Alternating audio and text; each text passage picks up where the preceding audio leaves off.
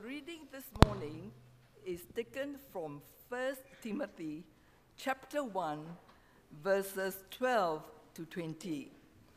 I shall be reading from the English Standard Version. 1 Timothy chapter 1 verses 12 to 20. Verse 12. I thank him who has given me strength, Christ Jesus our Lord, because he judged me faithful, appointing me to his service. Though formerly I was a blasphemer, persecutor, and insolent opponent. But I received mercy because I acted ignorantly in unbelief, and the grace of our Lord overflowed for me with the faith and love that are in Christ Jesus. The saying is trustworthy and deserving of full acceptance that Christ Jesus came into the world to save sinners, of whom I am the foremost. But I received mercy for this reason that in me, as the foremost, Jesus Christ might display his perfect patience as an example to those who were to believe in him for eternal life. To the King of the ages, immortal, invisible, the only God, be honor and glory forever and ever. Amen. Verse 18 This charge I entrust to you, Timothy, my child, in accordance with the prophecies previously made about you, that by them you may wage the good warfare, holding faith and a good conscience.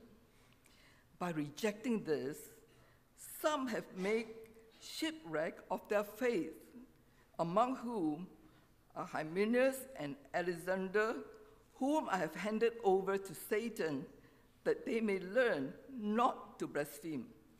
May God help us to hear his word. Bibles, I'd like to invite you to turn again to 1 Timothy as we look together and revisit this series that we have called Believe, Belong, Behave. Remember, uh, we don't want to separate this, even though we can't talk about everyone every week. Uh, this week, uh, I want to talk about grandchildren.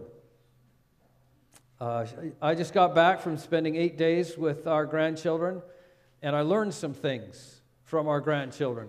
This uh, boy's name is Ian, which is unfortunate. It means I need to be a better man to represent the name. I, learned some things from being around my grandchildren for eight days. First of all, as a grandfather, I'm really only good for three days.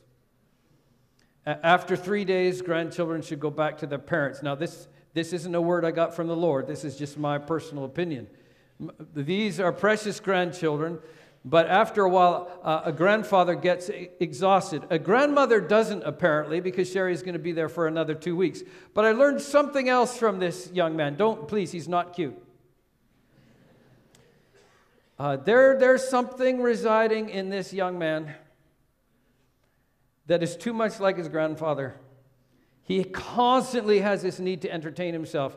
He has a one year old sister named Joy, and I was just watching him entertain himself with his little sister Joy because she would get up with great effort to her feet, and then he'd go running up to her and stop right in her face, and of course she would wobble and fall down, and he thought that was hilarious.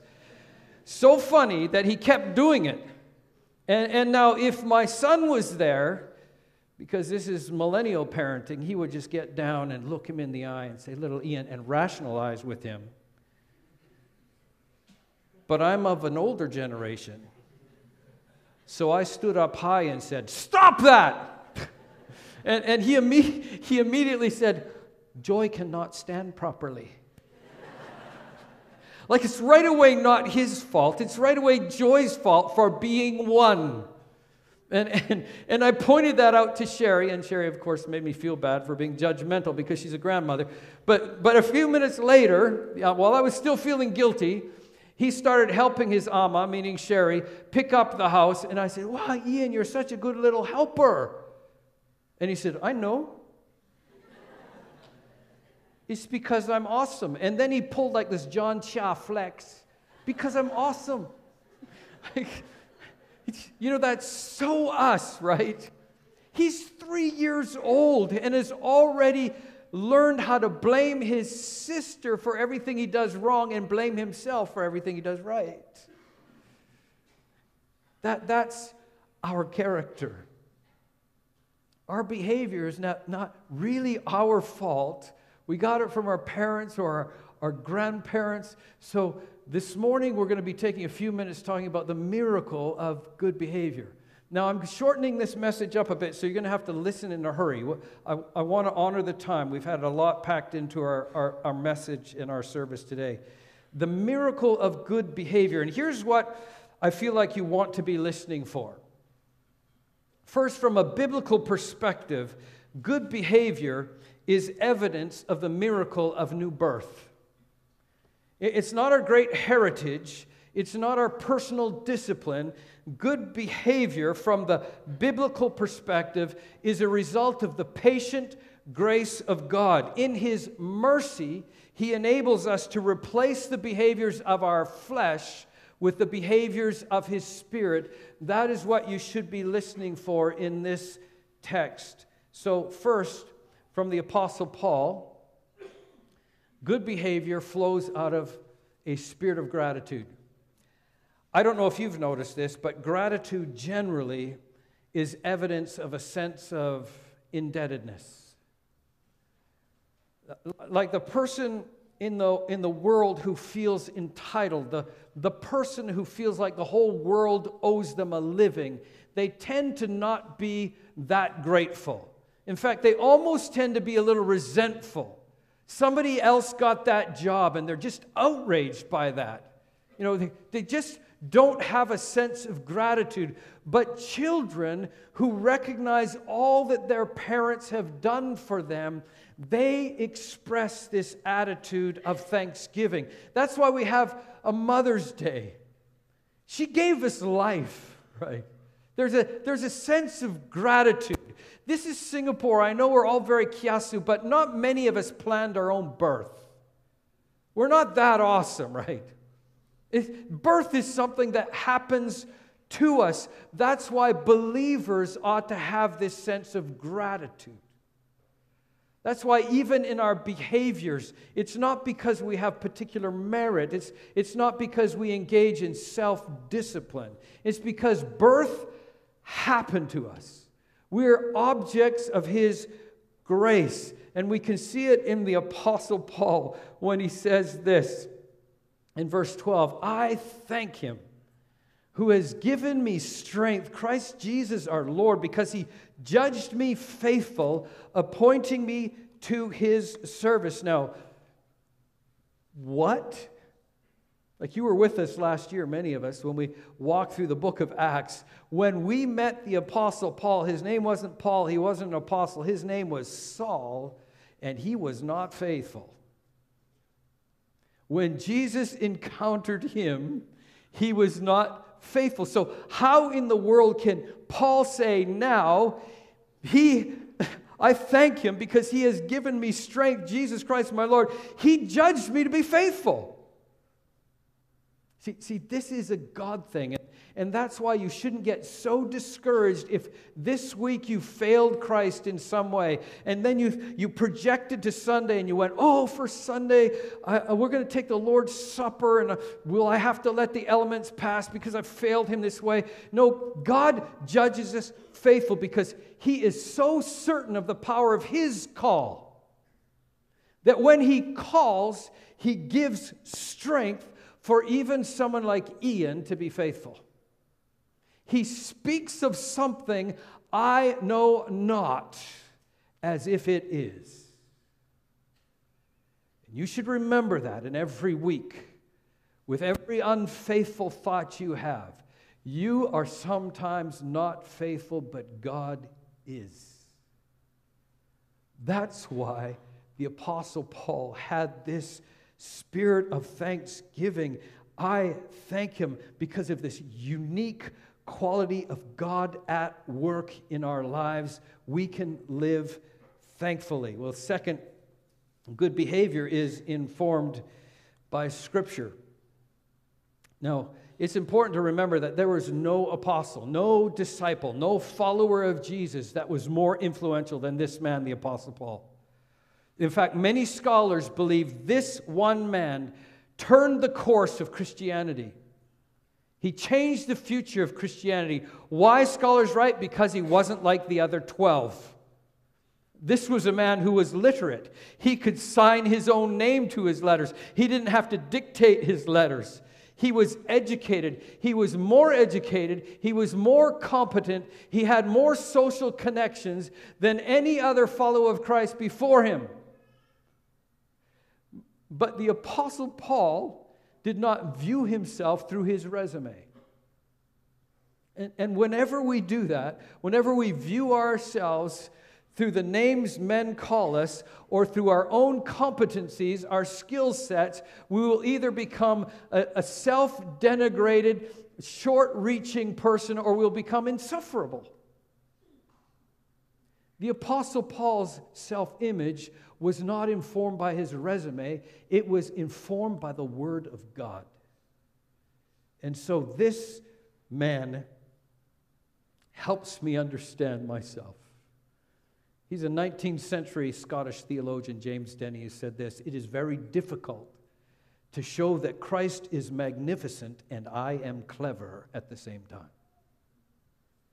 That's countercultural because everything in my culture teaches me hone your skills, develop your platform presence.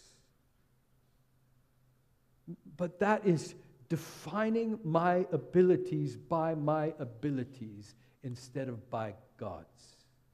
And so, this is how the Apostle Paul judged himself. Though formerly, when I met Christ, I was a blasphemer, a persecutor, an insolent opponent. I received mercy because I had acted out of ignorance and unbelief. Now, that ought to make me a little nervous, right? Because I'm not ignorant, I'm not an unbeliever. How does the most biblically literate generation in the history of Christendom respond to this knowledge that mercy comes when there's ignorance, but we know stuff? I received mercy because I acted ignorantly in unbelief, and the grace of God overflowed in me with the faith and love that are in Christ Jesus. The saying is trustworthy and deserving and full of acceptance that Christ Jesus came into the world to save sinners of whom I am the foremost. It may be that some of you are sitting here right now thinking, ah, I am the foremost. I have thoughts, I've had behaviors, I've fruited out my thoughts this week in ways that were shameful. Remember, there is mercy. Not because we're deserving of it. If we were, we wouldn't be grateful. See, grateful people get a job and they thank the Lord for it. But nobody who has a job is grateful for your salary, right? You work for that. The Apostle Paul felt grateful because he didn't get what he deserved, and what he did not deserve, he received. That is the mercy of God. Third, good behavior is expressed by praise. I'm really not sure I worded that properly. Um, here's how it happens because I receive mercy for this reason that in me, as the foremost, Jesus might display his perfect patience as an example to those who were to believe in him in eternal life. Now, even though he's writing this to Timothy, First Timothy is a letter addressed in Timothy's name, but was circulated to all the churches. Second Timothy, he addresses with personal issues in Timothy's church, but this one is a broader letter to the whole church. So he's suggesting this to all of us. This is good news. Because remember, this is the Apostle Paul. He is the great defender of the faith. He introduced the world to Christian apologetics. And yet, what he's saying here is here I have received mercy, not so that I could be very skillful in, de- in debating with non believers. See, he's talking about evangelism. I, received mercy not so that I could be a great defender of the faith. He, he received mercy so that Christ's perfect patience could be on display. That's why your story is important. That's why I'm unashamed to say I'm ADHD. I'm unashamed to say I was 20 before I finished high school because my life is a signboard for the perfect patience of God. Your life is a signboard for the perfect patience of God, not good doctrine. That's not what He's grateful for. Not, a great understanding of all the minutiae in Scripture. Not that you can say all the books of the Bible forwards and backwards, but that your life is a great signboard for the mercy of God. And by the way, there, there is no signboard seafood, but there's no such thing as a no signboard Christian. You will be putting something on display. But, but here's what the apostle says you know, this is extraordinary. That, that he asked me just to simply put his mercy on display. That's easy for me. But in the middle of that, suddenly he, he bursts out in praise. Now, I know Singapore is better at this than my people. My, my people are not good at praise. And in fact, when we have a debriefing, what we really mean is we want to talk about what went wrong and who's to blame. So, so my people, talking about Canada, we are competitive criticizers. Unfortunately, no Olympic event for criticism. When, when, we do a debriefing, if somebody in the room was suddenly to say, hey, but didn't Eugene do a great job? I mean, Canadian Eugene, not Singaporean Eugene, because this is just an illustration. I was so pierced through by the way he delivered God's word. Suddenly there would be this awkward silence until Canadian Eugene would say, Oh, no, no, it was nothing. Uh, my delivery was poor, blah, blah, blah. Then everybody feel relieved. That's how awkward praise is. right? But, but do, you, do you see what's happening right here? The Apostle Paul is in the middle of a deep theological treatise. He, he's in the middle of mentoring his young disciple, Timothy, who's pastoring a church. And he, he's so overwhelmed by the theological conviction that he has received mercy, suddenly praise interrupts. To the King of Ages immortal, invisible, the only God, be honor and glory forever and ever. Amen. Do you feel that way when you consider you are an object of His mercy? That Does praise just want to awkwardly interrupt your conversation? This is what is happening in real time as the Apostle Paul writes this letter. I need to go quickly. This is why Pharisees can't praise. They don't, they don't praise because they have merit. This is why they stand up, boldly look at God, and praise Him for not being like all the other people who are the objects of His mercy. They're not the objects of God's mercy because they're the objects of their own merit. I don't want to be that way. I want to enjoy the unmerited favor and mercy of this God who pours out his affection on his people. Finally, good behavior is the fruit of our faith. I'm looking at my notes, I have no idea where I'm at. This charge, after this outburst of interrupting praise, he gathers his thoughts and says, Now, Timothy, my child, according to the word or the prophecies previously made about you, prophecy being God has laid his hand on you, the ordination of this young man, Timothy that by them you may wage the good warfare, holding faith and a good conscience.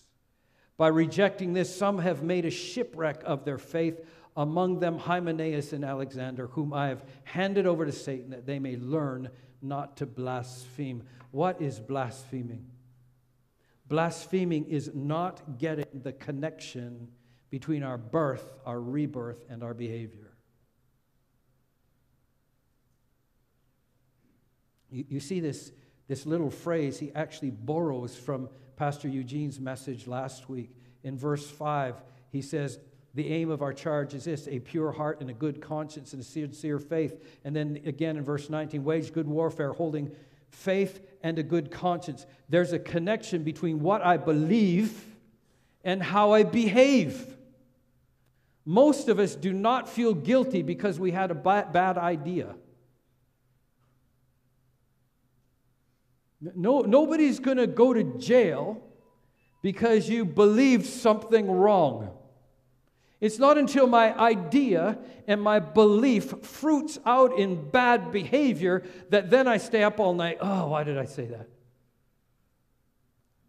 You, you, see, you, you see, it's bad behavior and belief if we don't get the connection and how closely they are tied to the inner being of who I am.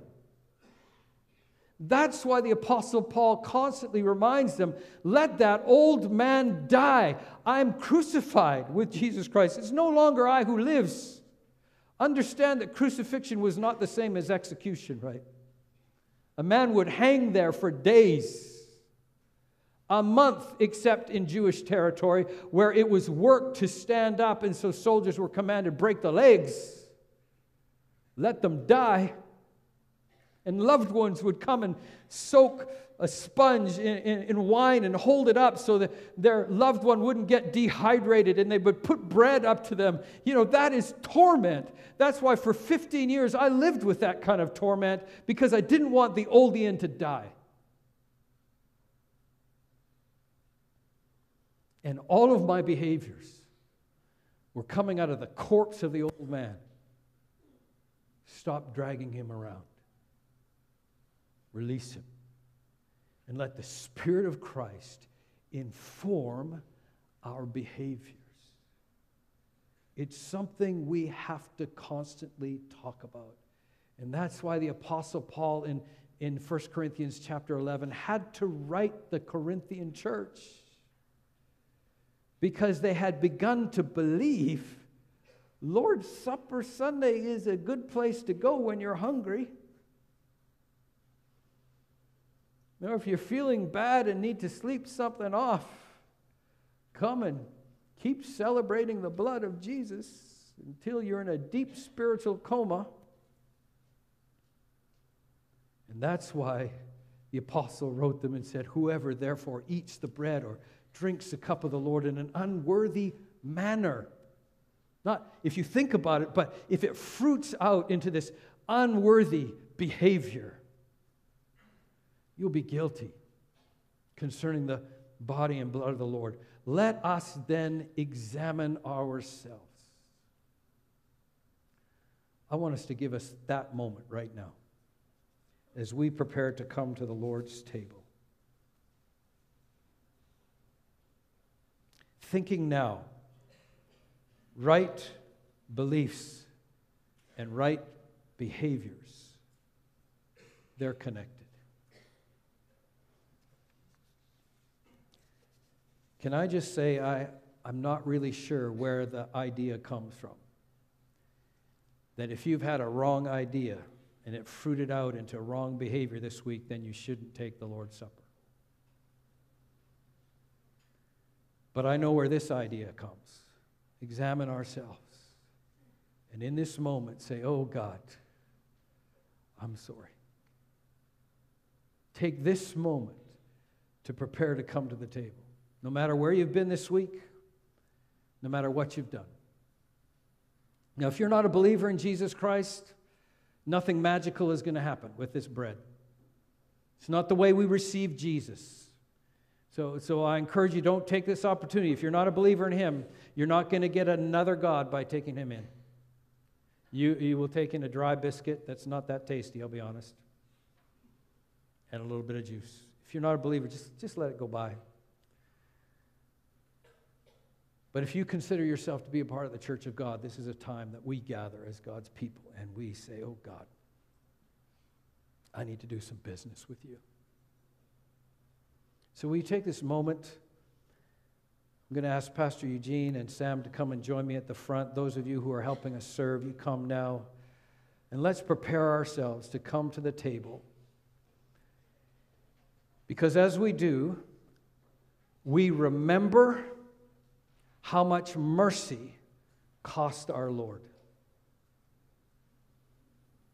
We come grateful because we remember how much it cost him. Father God,